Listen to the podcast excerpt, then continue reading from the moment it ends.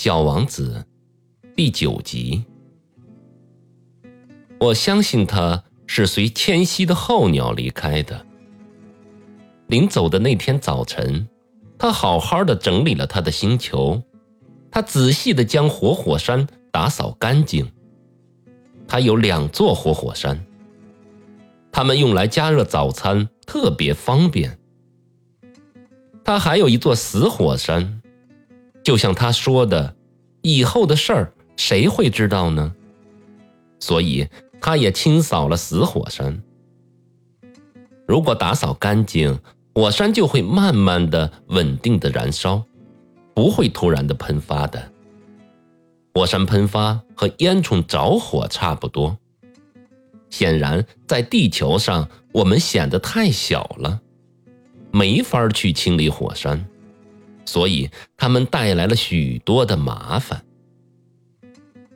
小王子还有点伤感地拔出了最后几株猴面包树的幼苗，他觉得自己是不会回来的。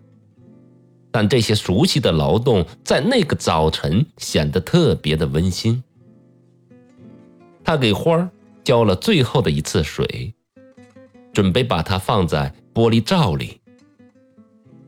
这时，他发现自己很想哭。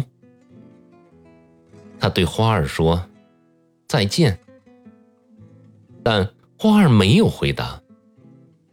他又说：“再见。”花儿咳嗽了，但这不是因为它着了凉。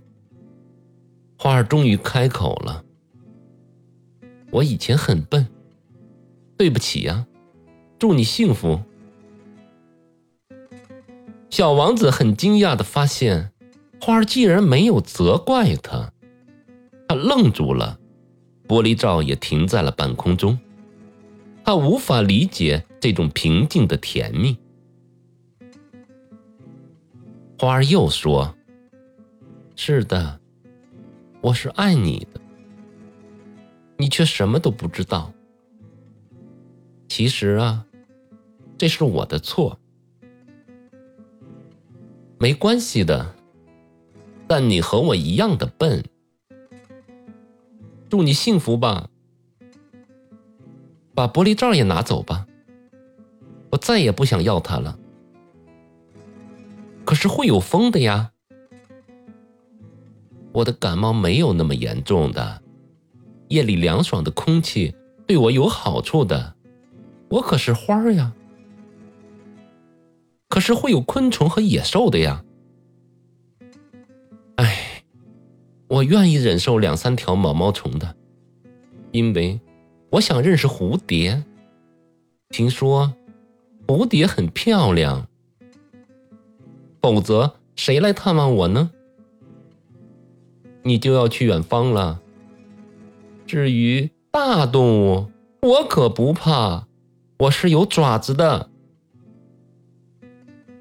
他天真的露出了那四根刺，接着他又说：“快别磨蹭了，这让我很难受的。既然你决定要离开，那就走吧，因为。”因为他不希望让小王子看到他流泪，这朵花还真的是骄傲的。